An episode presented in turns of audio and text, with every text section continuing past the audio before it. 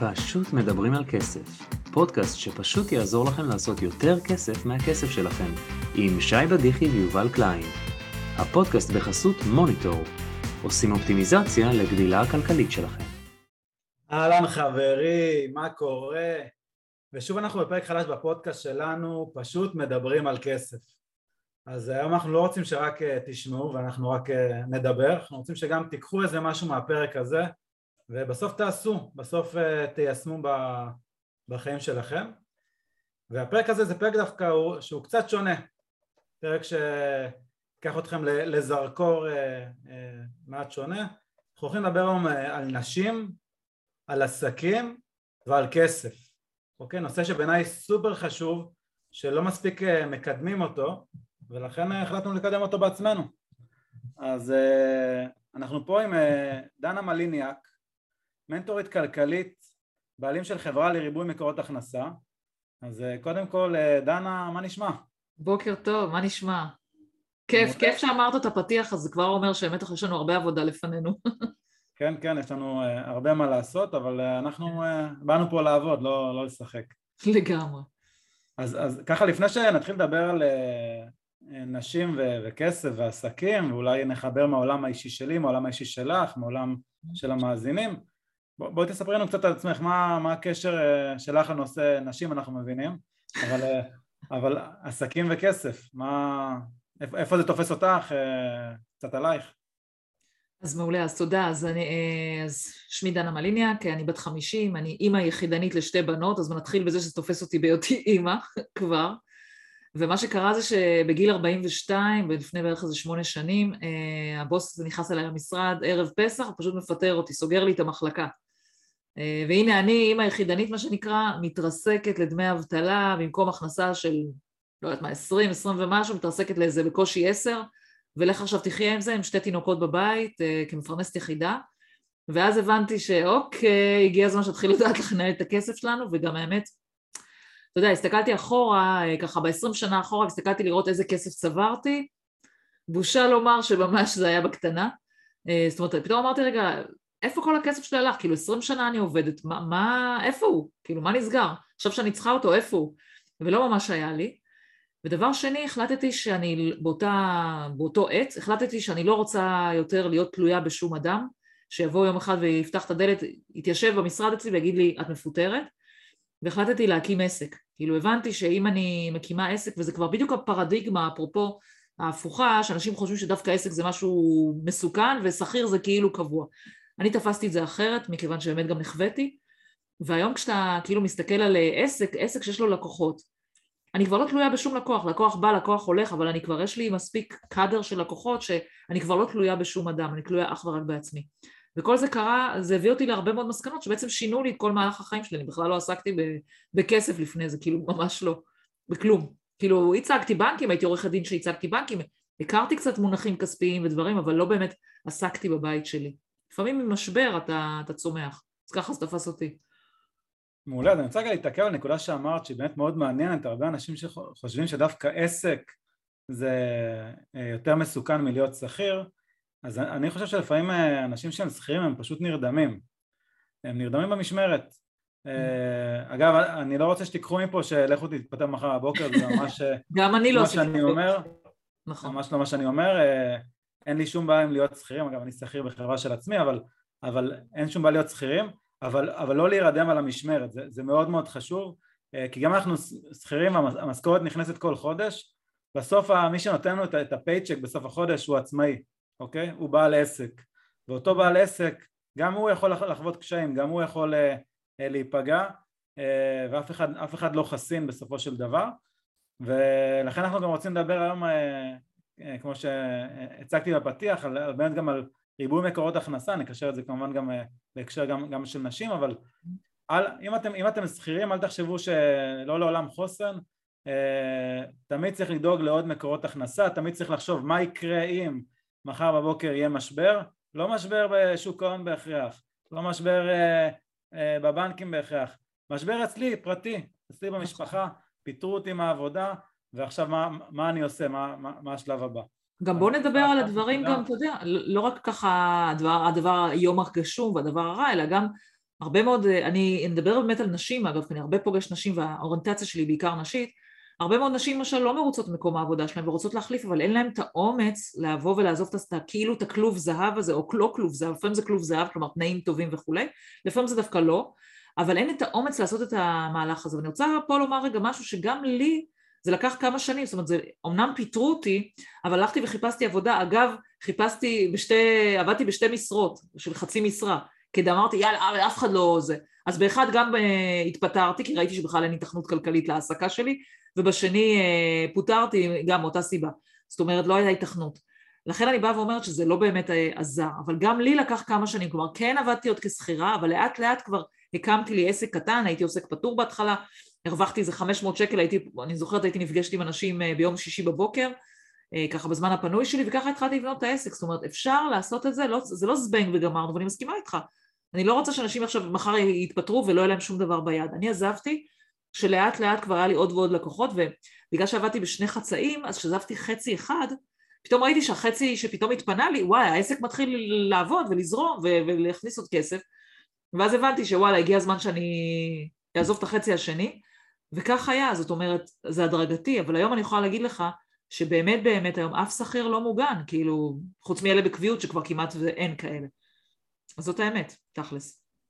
נכון מאוד, האמת העניין של ההדרגתיות הוא מאוד מאוד חשוב, זאת אומרת אם מישהו הוא אה, אה, היום שכיר או מישהי היום שכירה והיא רוצה עכשיו אה, אה, לעזוב להיות, להיות עצמאית, אז לא יכולים לעשות את זה בשלב אחד, אפשר לפתוח אה, באמת עוסק פטור במקביל לעבודה לצד העבודה כשיש קצת יותר ביטחון אולי מה, מה, מהשכירה ואז כשמרגישים שאפשר לעזוב אה, מתישהו צריך לעשות את הצעד הזה שיש מה שאני קורא לזה ירידה לצורך עלייה יש איזושהי, איזושהי נקודה mm-hmm. נקודת מגע שאנחנו יורדים טיפה כי פתאום אין את המשכורת של, של השכירה אבל אנחנו עושים את זה בשביל אה, לבנות איזשהו עסק שלאט לאט נמלא את החלל הזה, את השעות המתות, כי בסוף היינו עושים אה, משהו אחר, היינו עובדים נכון. עבור מישהו אחר ונמלא אותם בעסק שלנו, מה שאנחנו לא עושים, ולאט לאט אנחנו אה, אה, נלמד ונוסיף הרגלים לחיים שייצרו עסק שהוא הרבה יותר יציב, בתקווה שבסוף יעבור גם את השכיר בהרבה. Okay.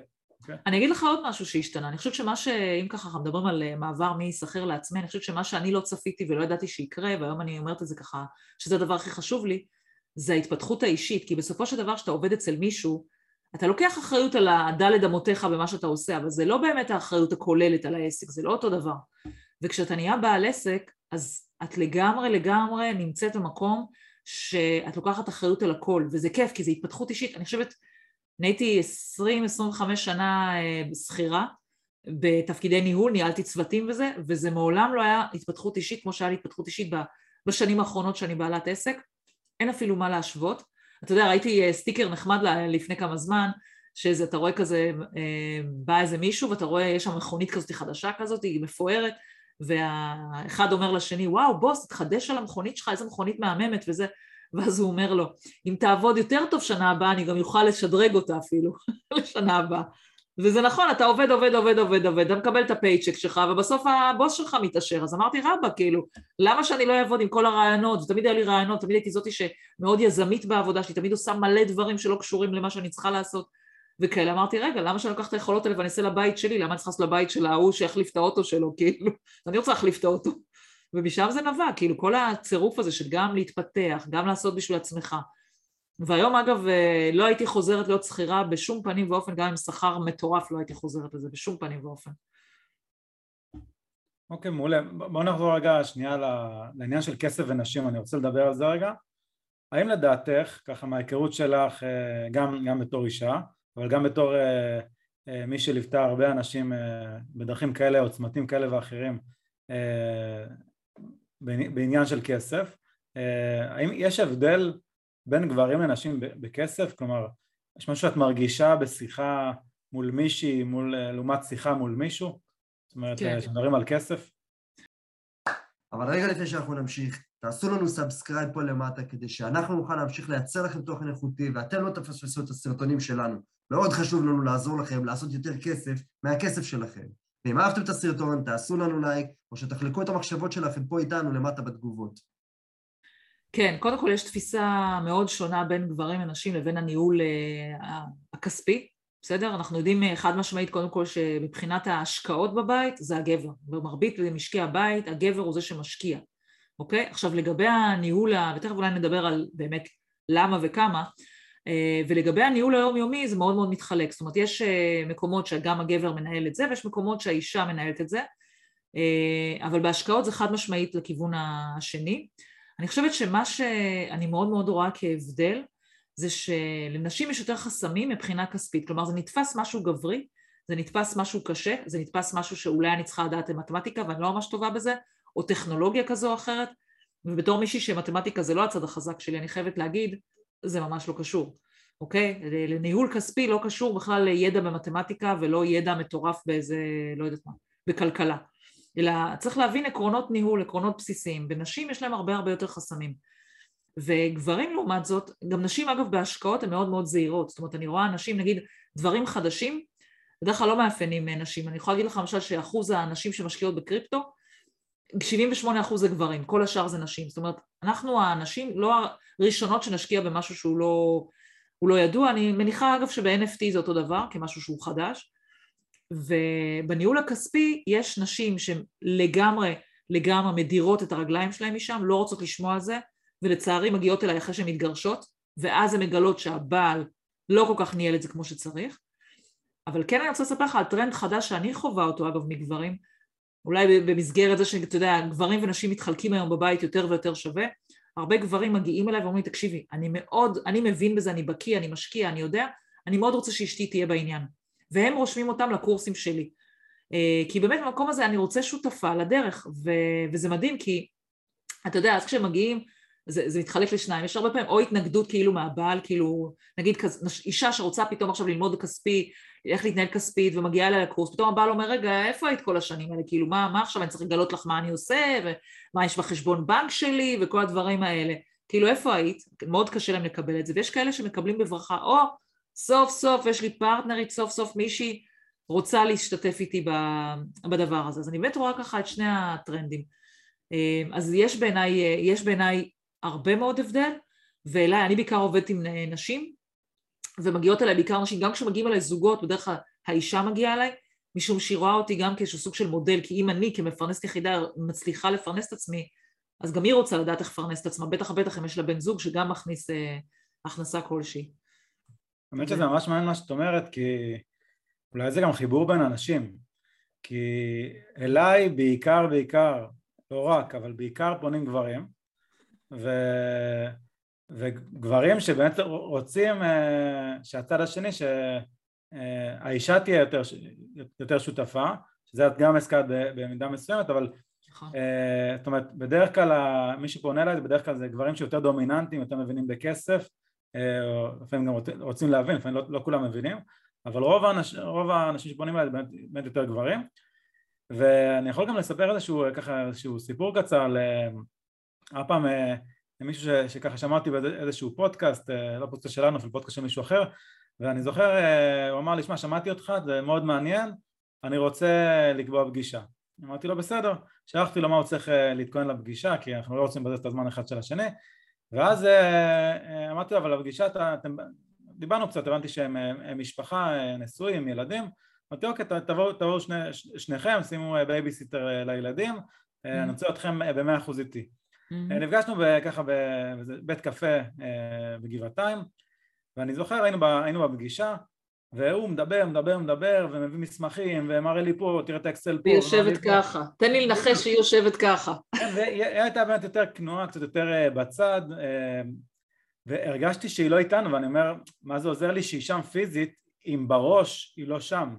באיזשהו שלב אמרתי לו, ממש, סליחה, טיפה, סליחה שאני טיפה גס, אבל אני מבקש שתשתוק, ממש השתמשתי במילה הזאת, אני בדרך כלל לא, לא, לא אומר דבר כזה, בטח לא למישהו שמשלם לי כסף, אבל, אבל היה חשוב לי אה, פשוט לעצור אותו בשביל לשים איזשהו זרקור עליה, של אה, להגיד לה, אוקיי, עכשיו אני רוצה אה, לשמוע אותך. נכון. ואז ברגע ששמתי לה מעין מיקרופון וירטואלי כזה, ובואי תתחילי פודקאסט, אה, כמו שאומרים, פתאום היא התחילה לדבר והיא נפתחה ממש כמו פרח ו... ולא רק שהיא אה, סיפרה לי מה היא רוצה, פתאום הוא היה בשוק, הוא אמר לי, שמע, כאילו מולי אמר, את מעולם לא אמרת לי את זה.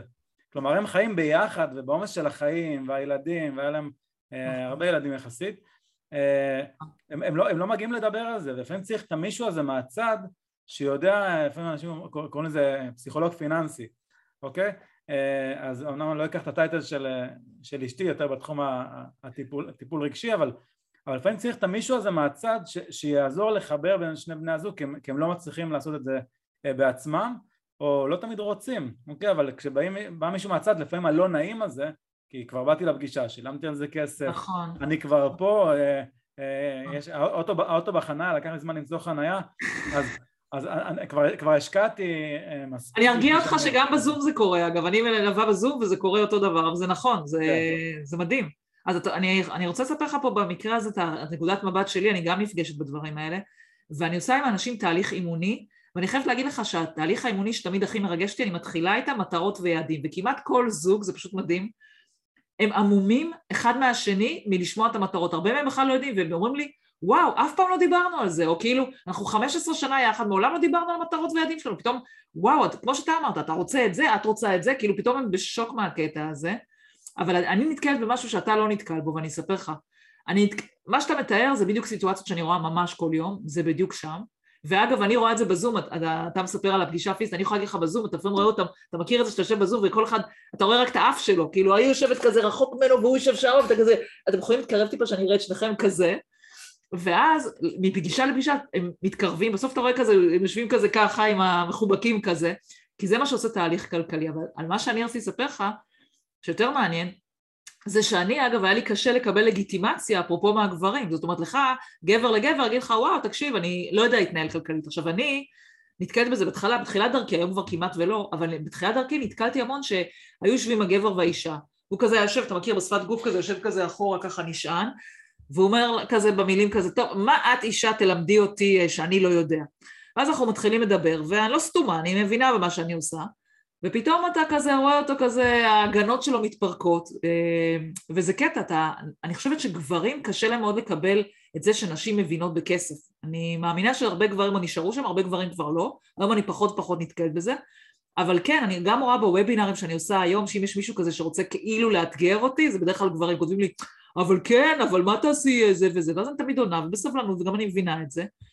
אבל זה, זה קטע, ואז אני אומרת, אם ככה הוא כלפיי, כלפי מישהו זר, אז איך הוא בבית שלו, האם הוא נותן לאישה שלו באמת להתעסק עם זה, האם באמת היא רוצה, אז יש לה באמת את הפרטנר שאומר יאללה בואי נעשה את זה ביחד, או שיאללה עזבי אותך באימא שלך, כאילו בואי אני מתעסק עם זה, הכל בסדר. ואני חייבת להגיד לך שהמון המון נשים שמגיעות אליי כשהן מתגרשות, בדרך כלל יש לי כזה ממש המון מהאוכלוסייה, הן רואות שהגברים לא ידעו, בתכלס הן לומדות אצלי איך מתנהלים נכון, ואומרים וואו אבל כל השנים בכלל לא עשינו את זה וחשבתי שבעלי עושה וחשבתי שזה, בקיצור, אני, אני, אם הייתי רוצה שמשהו יקרה מהפודקאסט הזה, זה להיות ענב מספיק להגיד, וואלה, אני לא יודע לנהל את הכסף שלי, בוא נלך ללמוד ונעשה את זה ביחד. או בוא נסתכל על אשתי, בוא נכניס אותה גם. כמו שאנחנו מכניסים בכל פרויקט משפחתי אחר, אני גם רואה את זה. תמיד שואלים אותי מי מצליח אצלי, אני תמיד אומרת להם בשני דברים.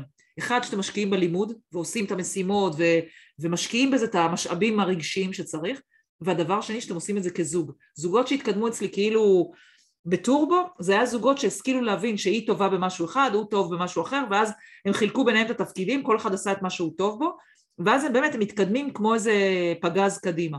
ואני תמיד אומרת, זה כמו ספינה, תחשוב שאחד חותר לכיוון אחד, אחד לשני, היא עומדת במקום. אבל אם שניהם חותרים לאותו כיוון, זה ספידבוט. אז זה שני הדברים שבעיניי אני רואה, ואם ככה זוגות פה שיקשיבו לשידור ויגידו, וואלה, בוא ניקח את זה כפרויקט, אני חושבת שהם יכולים להתקדם באופן מדהים, כי באופן טבעי, אם שאלת אותי מה ההבדל בין גברים ונשים, נשים למשל הם מולטיטאסקים, נשים כשיש לנו משימות, אנחנו עושים את זה כי אין לנו זמן עכשיו להתבחבש, יש לנו לקחת את הילדים לחוג, לבשל תוך כדי לדבר עם החברה בטלפון, תוך כדי לעשות זה וזה וזה ולעבוד תוך כדי, אנחנו מאוד multitasking, אז למשל בניהול כלכלי כל הדברים שדורשים multitasking זה בול מתאים לנשים, ונשים הן אלופות בניהול כספי, אני רואה את זה בקורסים שלי כל הזמן, כאילו אישה שבאה מפוחדת ולא, ופחדה מכסף ואני בכלל חושבת ש... לא diamond is the best friend of a woman, אלא אה, כסף, אז אם היא באה והיא כולה מתחילה לעשות את זה, היא מעולה, היא פשוט עפה עם זה, פגז, פשוט פגז. אז זה, זה ככה האסימון שלי לגבי הנושא הזה. מעולה, אז, אז אמרת כמה דברים שאני רוצה ככה לחדד, דיברת קודם על uh, עניין של מתמטיקה וטכנולוגיה. אז האמת שאנחנו במאניטור, האפליקציה שלנו, אז uh, את המתמטיקה אנחנו עושים uh, עבורכם וגם עבורכם, אז אין, אין פה מה לפחד מזה יותר. Uh, ומי שמתקשה עם טכנולוגיה, אז אני ממש אשמח uh, שאם את שומעת את זה כרגע, שתנסי להיכנס לאפליקציה שלנו, למאניטור co.il, uh, ואם משהו לא ברור, אוקיי, אז ככה נלמד מה, מה לא עובד ואנחנו נשפר את זה, שזה יהיה נגיש גם לגברים, גם לנשים וגם בכל הגילאים, זה, זה חלק מהמוטו שלנו, אנחנו רוצים בסוף לעזור לכולם אה, בלי כמובן אה, הבדל אה, של הבדל מגדרי חלילה. מעולה. עוד, עוד דבר שאת הזכרת הרבה זה עניין של תפקידים, אני רוצה רגע שנתעכב על זה רגע. בוא נדבר באמת על, ה, על, ה, על, ה, על התפקידים בבית. זאת אומרת, האם, האם באמת יש דבר כזה תפקיד שגבר מנהל את המשק בית מבחינה כלכלית אני מדבר כמובן ואישה מנהלת את המשק בית מבחינת הילדים או, ש, או שזה סתם איזה משהו שהוא טבוע מפעם ו, ולא לא צריך להיות ככה, אה, ברור שזה לא צריך להיות ככה, אבל, אבל אה, זאת אומרת, mm-hmm. האם, האם אנחנו יכולים לשנות את זה? אה, אולי מישהי ששומעת את זה אולי תקבל יותר אומץ וביטחון לעשות איזשהו צעד, אפילו צעד קטן, צעד בבית, mm-hmm. לדבר על זה עם, עם, עם בן הזוג, או יכול להיות גם שתי נשים, שני גברים, אני דוגל בכולם, כל אחד שיחיה איך שנוח לו, אז. אז, אז, אז בסופו של דבר מה, מה אפשר לעשות? אם אנחנו כרגע נמצאים בסיטואציה אה, שאני לדוגמה אה, אישה בבית, אה, לא התעסקתי היום בכסף, יכול להיות שזה גם לא מעניין אותי, זה גם, זה גם בסדר, לא כל דבר מעניין כל אחד, אני mm-hmm. לא יודע איך אפשר לא להתעניין בכסף, בעיניי זה כל כך מעניין, עולם מרתק, אבל... אבל לא, לא קירי, גם אני עד גיל 42 לא התעניינתי בכסף. זה עולם מרתק, אבל הוא מאיים מאוד ומפחיד למי שלא מכיר אותו מבפנים. זה קטע. אנחנו מנסים פה אה, קצת, קצת להנגיש אותו וקצת שיהיה יותר מעניין. כן, אבל זה, זה עדיין מרגיש מאוים, אבל אני אענה לך רגע, כי ככה אתה ממשיך ואז אני שוכחת, אה, השאלות מתארחות לי, מה אפשר לעשות? אני אגיד לך מה, מה אפשר לעשות בעיניי, אישה שעכשיו יושבת ושומעת אותנו. אני חושבת שדבר ראשון זה להראות התעניינות, בסדר? כבר להראות התעניינות אה, לבעל כחלק מה, מהאסטרטגיה שלך, אגב, שהיא צריכה להיות בעיניי במקום. זה להראות התעניינות שאת רוצה לעסוק בנושא הכספי. כלומר, יש לי חברות ויש לי נשים שאני מכירה לא מעניין אותם, ממש לא מעניין אותם, ובעיניי זה טעות. למה? כי אם יש משהו שאולי לא דיברנו עליו, ואני חושבת שחשוב לדבר עליו, זה כל הנושא של חינוך פיננסי לילדים. אה, בעיניי כשאת רואה אה, את עצמך אחראית על ה... אם נתחיל ילד קטן, אז כמובן על ההיגיינה שלו, ולמד אותו לא לגנוב, ולמד אותו אלף ואחד דברים שאת מלמדת אותו ביום יום.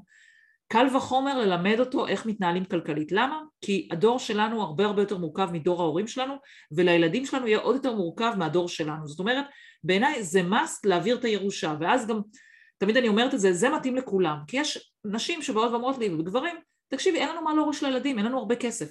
אני אומרת, אין לכם הרבה כסף, זה בסדר, זה דבר שאפשר לעבוד עליו כמובן, אבל יש דבר אחד שאתם יכולים לשנות כבר היום, זה ללמוד בעצמכם איך להתנהל כלכלית נכון, כדי ללמד את הילדים שלכם, כי זה כולכם יכולים לעשות, לא צריך בשביל זה הון, צריך בשביל זה פתיחות, להקשיב, לעשות, ליישם בבית, כי הרי איך ילדים לומדים? לומדים ממה שהם רואים את ההורים שלהם עושים, אוקיי? אז זה בעיניי כאילו, אם את מבינה, הדבר הראשון שיזיז אותך לעשות את הדבר הזה, זה להבין שכחלק מחינוך לילדים שלך, וברור לי שכל אישה ששומעת אותי ויש לה ילדים, היא לביאה, אין פה בכלל מחלוקת, אז כחלק מה, מהדברים שאת רואה לנכון ללמד את הילדים, קל וחומר, בטח בטח אם את יחידנית או חד-הורית או דברים מהסוג הזה, קל וחומר את צריכה ללמד את הילדים שלך. עכשיו, כדי להגיע לשיתוף פעולה עם הבן זוג או בת זוג, לא משנה שוב, מי שבזוגיות כזו או אחרת, צריך לבוא ולהתחיל להראות התעניינות ולהתחיל אה, לדבר על הדברים. כלומר, יש זוגות שאני מכירה שלא מדברים אף פעם על כסף כי זה מביא לפיצוץ, אוקיי? אז תתחיל להראות, תתחיל לדבר, תתחיל לעשות, תתחיל לקרוא, יש כל כך הרבה שפע של ידע ויש פודקאסטים ויש קבוצות וצריך לשאול, ויש קבוצות נשים בלבד שאפשר לשאול שם, הרבה פעמים נשים מרגישות יותר אה, חופשי לשאול אה, במקום הזה ולא במקום של גברים, כי גברים לפעמים קצת יותר דומיננטי בחלק הזה ואז כאילו אני מרגישה טיפשה, אנחנו מכירים את זה, לי יש אגב כל מיני קורסים שהם לנשים בלבד, כמו קריפטו לנשים בלבד, אלא באמת דברים כאלה שלתת לך את המקום הביטוי היותר הולם, תמצאי את המקומות האלה שאת מתחברת אליהם ותעשי את זה, תתחילי להראות התעניינות, וגם אתם גברים ששומעים, תתחילו לשתף את האישה, תתחילו גם לשתף את האישה מצדכם, ולא להגיד אוקיי, היא לא מבינה, היא לא יודעת אז אני מוותר, לא, אל תוותר, זוגות ש, שלא ויתרו על הדבר הזה, בטוח, בטוח יכול להצדיק אותי שי, אתה מכיר מהליוויים שלך וזה, מתקדמים בצורה פנומנלית, כאילו ברגע שלוקחים את זה כפרויקט. אז תבינו אתם עצמכם שלא משנה מה היה בעבר, ואם אתם לא מסוגלים לנהל שיחה על כסף כי זה טעון מדי וכסף יש איזה הרבה רגש, קחו איש מקצוע. כי הוא כשהוא יגיד לכם, אפילו אם אתם תגידו אותו דבר, אפילו אם אתה אומר לה כל פעם לעשות איקס היא לא תעשה, אבל אם בעל מקצוע יגיד לה תעשי איקס, אפילו את אותו איקס היא תעשה, כי בעל מקצוע אין לו את העניין הרגשי, זה אובייקטיבי לחלוטין. לגמרי, לגמרי מתחבר. אז הייתי רוצה שכאילו, אם אה, אתה שואל אותי ככה לסכם את השאלה הזאת, בעיניי שכל אחד יתחיל לשתף את הצד השני שלו בדברים הכלכליים שקורים בבית, כי המשק בית הוא של שניכם, אין מה לעשות, של הילדים שלכם, וזה אתם משק בית אחד, אין שלי, שלו, אין חשבונות שלי, חשבונות שלהם, חשבונות של ההוא, לא, יש לכם משק בית שצריך להביא אתכם ביחד למקום יותר טוב. מאוד מתחייב מה שאת אומרת, ואני רוצה להוסיף עוד איזה אנקדוטה, אה, מעבר ל- ל- להתעניין ולפתח אולי יותר מודעות, אה, הייתי אומר גם זה, זה בסדר גם לשאול את בן הזוג, אוקיי? במיוחד שאנחנו בתא המשפחתי שלנו המצומצם, הקטן, אה, אם, אם שם אנחנו לא מרגישים בנוח לדבר, אוקיי? אה, זה כמו שאני זוכר אה, ככה, כבר שהייתי באוניברסיטה, הייתה איזה, איזה, איזה בחורה אחת ששאלה מלא שאלות, כל הזמן שאלה מלא מלא שאלות. האמת, כולם צחקו עליה. אמרו בואנה זאתי, תאמינו לי. לא, לא, לא רוצה להשתמש במילים בוטות, אבל כל אחד יכול לדמיין איזה, כן. איזה מילים אמרו. כן. אז אני חשבתי לעצמי, איזה מזל שיש אותה לשאול, כי גם אני לא מבין, אוקיי? ואמרתי, וואי, איזה מזל, איזה מזל שהיא קיימת, כי עכשיו אני מבין יותר טוב, כי אני התביישתי לשאול, אוקיי? אה, מול כולם. אבל עכשיו, זה, זה אני עוד יכול להבין, אגב, מי שמשפט שאומר, אה, לא הביישן למד ולא הקפדן מלמד, אז אל תתביישו בחיים לשאול, כי אם אתם, אם אתם אה, תתביישו לשאול, בסוף אתם לא תדעו, אז מה עדיף שאולי מישהו יחשוב עליכם משהו ומקסימום תעיפו אותו מהחיים שלכם, מה אכפת לי מה מישהו אחר חושב, או שתדעו, אוקיי? ידע בסוף זה שווה הרבה כוח והרבה כסף, וגם נותן לנו תחושה טובה, אוקיי, שאנחנו יודעים דברים. נכון. כשאנחנו נמצאים בבית עם, עם בן הזוג שאנחנו בחרנו, שאנחנו, בין אם עמדנו מתחת לחופה, בין אם זה רבני, לא רבני, לא ניכנס לדברים כאלה, כל אחד שיעשה מה שהוא רוצה, אבל אנחנו בחרנו אותו להמשיך איתו את החיים, לכל החיים, אז זה, זה המקום לשאול, אוקיי? זה, זה, זה, זה הבן אדם הכי קרוב אליי, זה החבר הכי טוב שלי, אוקיי? אז לא להתבייש לשאול גם שאלות, במיוחד במקרים שבאמת נתקל הרבה, שגבר דווקא יש לו ידע, מבין, אוקיי, אולי לא עושה הכל מושלם, כולנו עושים טעויות, אבל יש לו ידע ו, והאישה פשוט, אה, היא, מתרחקת מזה, היא, בגלל שהפער הוא כל כך גדול, אפילו מתבייש לפעמים לשאול, זה בסדר לשאול גם אם זה כמו ש... אני זוכר שאני התחלתי את תחילת דרכי הפיננסית, הייתי שואל את ההורים שלי, כי מבחינתי ההורים שלי הם יודעים הכל, כן. ההורים שלי, הם יותר כן. מבוגרים ממני, הם מבינים בהכל, אז כן. אה, ברור שאבא שלי אה, יש לו ידע באמת אינסופי בהיסטוריה, בתנ"ך, בספרות, אנציקלופדיה מהלכת, אבל בכסף הוא לא ידע לענות לי את כל השאלות שאני רציתי. ואז התחלתי לחפש מקורות אחרים, הבנתי שההורים שלי לא יודעים הכל, וזה בסדר, הם בני אדם כמו כולם. זה כמו שבסוף הם אה, לא מומחים ברפואת עור.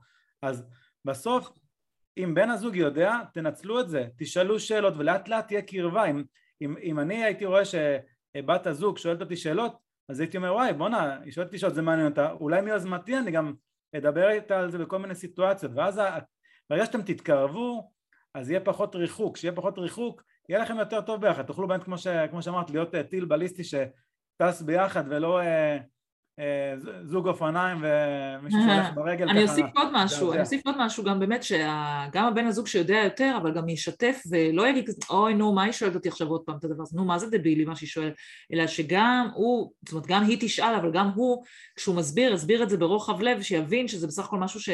שמשרת אותו בעניין הזה. ואני אגיד עוד משהו, תראה, לפעמים יש פער מאוד גדול בזוגות, אני ראיתי באמת הרבה זוגות מכל מיני סוגים, לפעמים הפער הוא מאוד מאוד גדול, אז במקרה הזה, אם יש את הנכונות, אבל יש באמת פערים גדולים, אני כן ממליצה ללכת לאיש מקצוע, שישים אתכם על אותו משקל. אגב, הרבה, מה שאמרתי לך, הטרנד הזה שאנשים באים אליי, גברים רוצים, זה בדיוק המקום הזה, בואי, תתני לה את הבסיס, כאילו תני לה את הידע, ואז נוכל לדבר באותה רמה, באותו שפה.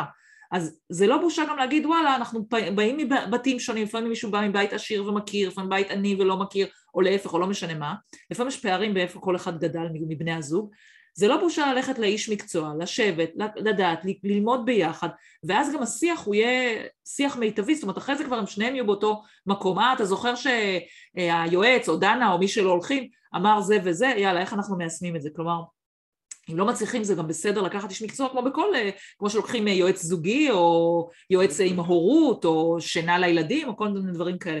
אף אחד לא לימד אותנו איך להתנהל כלכלית, לא נולדנו עם זה, גם אני עד גיל 42 הייתי, עשיתי את כל הטעויות שכתובות בספר, כל הטעויות, כל האמירות האלה שאתה ואני מכירים שאנשים אומרים ואנחנו הרי חיינו ככה, עד שהבנו שזה לא נכון, אבל כאילו יש כזה עדר כזה, אנחנו עושים כל מיני דברים שאמרו לנו והם לא נכונים בעליל. אז בואו נתחיל, נפתח דף חדש, לא נסתכל אחורה איך התנהלנו, אין מה לעשות, חלב שנשפך אין מה לבכות, ונתחיל מהיום ואילך ונתנהל כזוג או, או כמשפחה באמת הרבה יותר טובה, ובאמת ששני בני הזוג גם ילמדו איזשהו בסיס משותף, ככה הם גם יעבירו לילדים, לא יהיו פערים, כי גם הילדים חווים פערים, לפעמים בא בן זוג אחד שמתנהל בצורה מסוימת מהבית שלו, ובת הזוג מתנהלת אחרת מהבית שלה, וילדים כזה, אוקיי, מה עושים, מה עושים?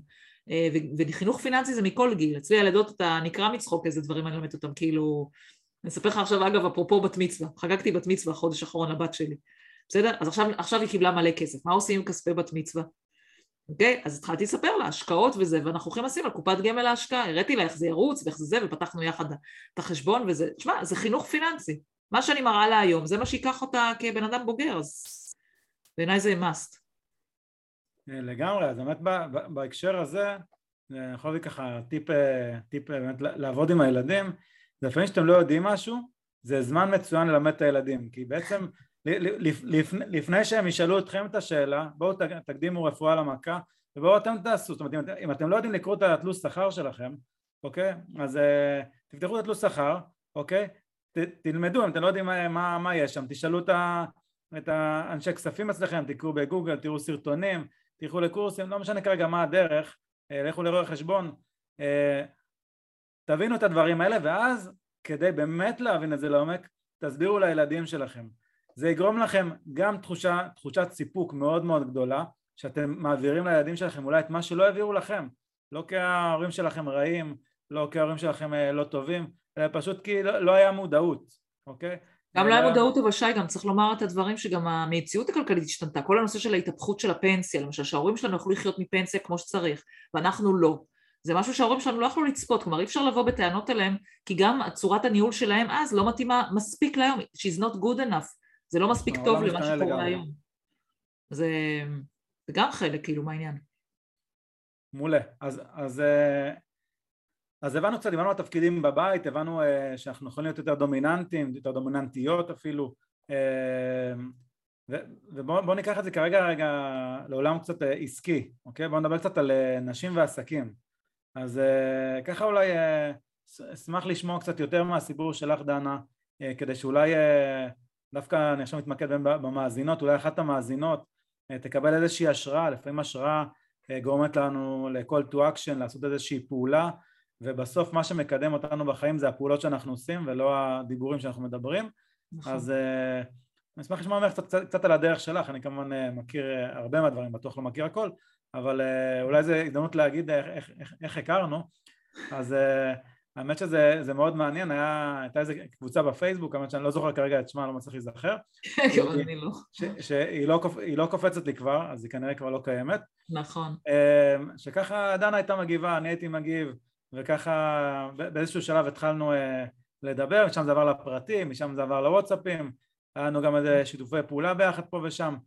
אמ, וככה שמענו על, אש קטנה, זאת אומרת פעם אה, אה, היינו מדברים פה, פעם היינו אה, באיזה קבוצת וואטסאפ משותפת עם מישהו אחר, היא הייתה מגיבה, אני הייתי מגיב, וככה הקשר אה, נשמר.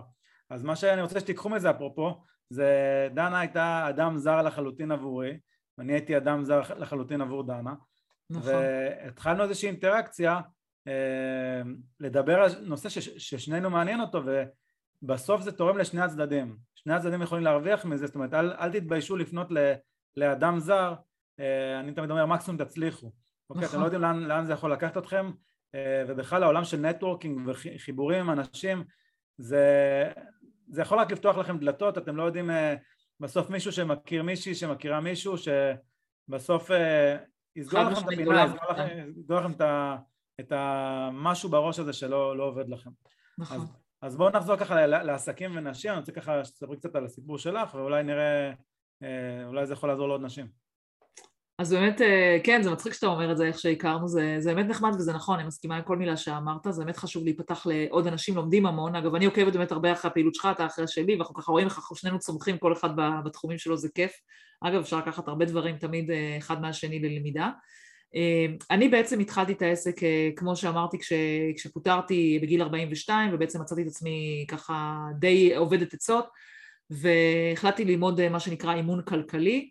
למה? אגב, זה בכלל לא היה בתכנון שלי לפני כן, אני הייתי לפני כן עורכת דין, הייתי אשת קבע בחיל הים, בכלל כאילו תחומים אחרים לגמרי, ניהול, ותפס אותי כאילו העוצמה של אימון כלכלי, פתאום להבין בדברים האלה, אני לא יודעת אם אתה ככה, היה לך את הסוויץ' הזה, אבל לי כאילו פתאום היה כזה, וואו, זה כמו שכשהאינטרנט יצא לדרך, ופתאום ראינו עוד עולם, אתה, אתה זוכר את התקופה הזאת שלא היה אינטרנט, פתאום היה אינטרנט, זה כזה, אני לא יודעת אם אתה זוכר, אבל אני קצת יותר מבוגרת לך נראה לי, שהיינו גולשים כזה חמש דקות, פותחים רק את המייל, כי היית, היית מקבל אה, פר גלישה, כאילו פר אה, דקה היית מקבל את התעריף, כאילו היית, אני מה, עשר שקל לדקה כזה, היית מהר להסתכל במיילים, בזה לא שהיה לך כמעט עם מי להתכתב, זה היה כזה פעם.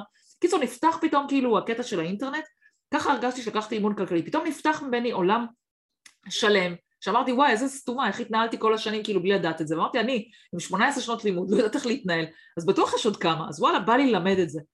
ובאמת זה לקח אותי למהלך חיים אחר לגמרי, ואז למדתי את זה, והתחלתי לעסוק בזה, התחלתי לפרסם בפייסבוק, אני אגב בתור יחידנית יש לי קבוצה גם כן שאני מנהלת אותה, שהיום כבר מונה איזה 5,500 אה, אימהות יחידניות, אה, שזה לא חד-הוריות, אגב חד-הוריות זה נשים גרושות, אנחנו יחידניות זה נשים שהבאנו את הילד שלנו לבד בעצם, באמצעות בנק הזרע, זה האיחוד של אימהות יחידניות אפרופו מחד-הוריות, ואני מנהלת קבוצה כזאת, 5,500 אה, נשים, התחלתי לכתוב שם פוסטים, וואו תקשיבו, למדתי ככה, למדתי ככה, מההתלהבות, כי התחלתי לשתף כל מיני דברים שפתאום, לא, אתה יודע, זה כאילו כמו לגלות כזה, האוריקה כזה, והתחילו להגיד לי וואלה, גם אני רוצה ללמוד צריך, גם אני רוצה ללמוד צריך, וכל מיני כאלה, והתחלתי לעשות פגישות כזה אחד על אחד, שתבין, אני גרה ליד נהריה, והייתי נוסעת, אני זוכרת פגישות שכזה עולות לי איזה 100 שקל או 180 שקל, כל הדרך לעזריאלי, הייתי יושבת שם למעלה בקומה שלישית בעזריאלי, וחוזרת כל הדרך הביתה, כאילו חצי יום עבודה, למה מרוויחה איזה 500 שקל, זה היה ככה. אני, זוכר את הימים האלה, אני זוכר שדיברנו, אפרופו, כן. אה, כבר הרבה שנים יחסית, אז אני זוכר נכון. שהיית אומרת לי, אני קובעת לי יום פגישות אה, בעזריאלי, אמרת לי פעם, אם אתה רוצה תקפוץ, אולי יש לי איזה שם שעה פנויה, נכון. ואני ככה עושה את כל הפגישות ברצף. נכון, נכון, הייתי, כי כולם, תשמע, היו פונים אליי מאזור המרכז ואני כזה בצפון. עכשיו, זה גם אגב מה שהביא אותי, אפרופו בהתפתחות העסקית שלי, לקטע של לעבוד בזום. אני עבדתי עוד בסקייפ, עוד לפני שהיה זום וכל הקורונה וכל זה. כבר אז, כי תשמע, כל פעם הנסיעות האלה חצי יום, חצי יום. אז התחלתי לעבוד ככה, ו- ומה שתפס אותי, וזה מה שכיף, זה שאנשים היו באים כזה מבואסים ויוצאים שמחים. כאילו וואו, פתאום יוצאים כזה כאב, ואומרים לי וואו, תקשיב איזה פגישה משמעותית זאת הייתה, וואו כמה למדתי ואני הולך ליישם את זה ואני הולך לעשות, והתחלתי לעשות תהליכים ואנשים תוך כדי מתקשרים ואומרים לי וואי תקשיבי עשיתי ככה ועשיתי ככה והתלהבות בקול שלהם. תשמע אתה רואה פתאום אנשים כזה שפופים אתה יודע מ- מ- מהחיים וקשה ויוקר מחיה ואנחנו לא צריכים להמשיך לדבר כמה קשה לחיות פה מהרבה מאוד מובנים. פתאום יוצאים שמחים. אמרתי וואו זה מה שאני רוצה לעשות כל החיים שלי. ולאט לאט התחלתי לבנות את עצמי. אפרופו אחד הדברים שישר החלטתי זה באמת להתחיל לעבוד בסקייפ. בהתחלה עוד הייתי הולכת מפגש ראשון כי אנשים לא היו פתוחים לזה זה לא כמו היום שכולם מכירים את זה, אז לא היו פתוחים לזה, ואז כאילו הייתי הולכת למפגש ראשון, היה לי מקומות קבועים, אפרופו אתה ישבת בגבעתיים, לי היה מקום בכפר סבא, הייתי יושבת באיזה בית קפה, מהבוקר, מאיזה עשר עד איזה שמונה בלילה, ככה, כבר הייתי ואוכלת שם צהריים, בוקר, צהריים, ערב בבית קפה, והייתי נפגשת. אני ממש רוצה להגיד משפט, כי ממש מזדהה עם זה בהרבה דברים. לפעמים אני, לפעמים אני הייתי מזמין סתם משהו, לא רעב, לא זה, רק כי לא נעים לי לשבת שם. הייתי רעבה, אני הייתי מזמינה כי הייתי באמת רעבה. הייתי כזה עושה, היה לי כזה הפסקה, היה לי כזה כל שעה פגישה, ונגיד בצהריים הייתי עושה לי הפסקה שעה, והייתי מהר מהר אוכלת לפני שההוא היה בא כזה, והייתי באמת רעבה, תקשיב, יום שלם לשבת שם. הם היו כבר מכירים אותי, נו, המנות הקבועות? כן, המנות הקבועות, כאילו, הם כבר מכירים אותי. אמ, ואז תקשיב, ואז עברתי באמת, אחת ההחלטות הכי נבונות שהיו לי, זה לעבור לסקייפ. הייתי מקבלת ככה נשים מאילת, נשים מחו"ל, אגב, היו לי זוגות של משפחות שעשו ירידה, כאילו ירדו לסין היה לי, ארה"ב וכל מיני כאלה. ופתאום זה פתח לי עולם, תקשיב, מכברי, אני גרה בטיזינוך, אני יכולה לעשות טיפול לחיזבאללה יותר קרוב לי, כאילו זה ממש ממש רחוק. וזה פתח עולם, ואז כשנפתחה הקורונה, שהתחיל כל הסיפור של הקורונה, בעוד שכל החברים שלי אה, פתאום התרסקו, כי פתאום אי אפשר להיפגש, אני רק פרחתי, כי כבר הכרתי את המדיה. ואני כבר עוד לפני הקורונה אמרתי לאנשים, אני רק עושה בסקייפ. מי שלא רוצה, אז לא צריך, הכל בסדר. אה, זהו, אז כאילו, זה היה ההתפתחות. ותשמע, התפטרתי מכל העבודות שלי אה, כשכבר ראיתי שיש לי לקוחות והגעתי למצב שהיו לי 40-50 לקוחות חדשים בחודש ואתה יודע מה הייתה נקודת השבירה? עכשיו אתה תצחק, אתה יודע מה נקודת השבירה שלי? לעבור לקבוצתי? נו. נו. זה שפתחתי יום אחד את הסקייפ ואני כאילו מתכוננת לתיק, אני יודעת מה, שצריכה לפגוש את יעל ופתאום אה, עולה מולי חווה. כאילו כבר כל כך היה לי עומס של פניות כבר, שפשוט חשבתי שאני נפגשת עם מישהי אחד, ופתאום עלתה מולי מישהי אחרת, והייתי צריכה תוך שנייה כזה להתעשת את עצמי ולהגיד אוקיי, אה, כאלה. ואז הבנתי, אה, אפרופו שיחתנו על עבודה וכמה עובדים קשה, הבנתי שאני באמת עבדתי המון המון שעות, עכשיו כל פעם, כל יום המון המון מפגשים, והחלטתי שמספיק, וזה היה החלק הכי קשה בעסק שלי, זה לעבור לקבוצתי, כי כאילו אני רגילה אחד על אחד, אני יודעת בדיוק מה הבעיה שלך, מה הפתרון שאני נותנת לך, tailor made suit אצלי מאוד מאוד היה טוב, ופתאום איך אני עכשיו עושה משהו שהוא קבוצתי ומתאים לכולם. וזה היה הפיצוח ש... שהייתי צריכה לעשות, ובאמת הצלחתי לפצח את הדבר הזה. היום באמת אמרתי לך, אני כבר מעבירה כל חודש איזה 40-50 משפחות כל חודש שמקבלות הרבה מאוד ערך ממשהו שהוא קבוצתי, שזה היה פיצוח שלי מלפני כמה שנים. אז היום אני כבר חברה, אני מעסיקה עובדים, יש לי כבר outsourcing, יש לי מנטורים מטעמי שמלווים, ו...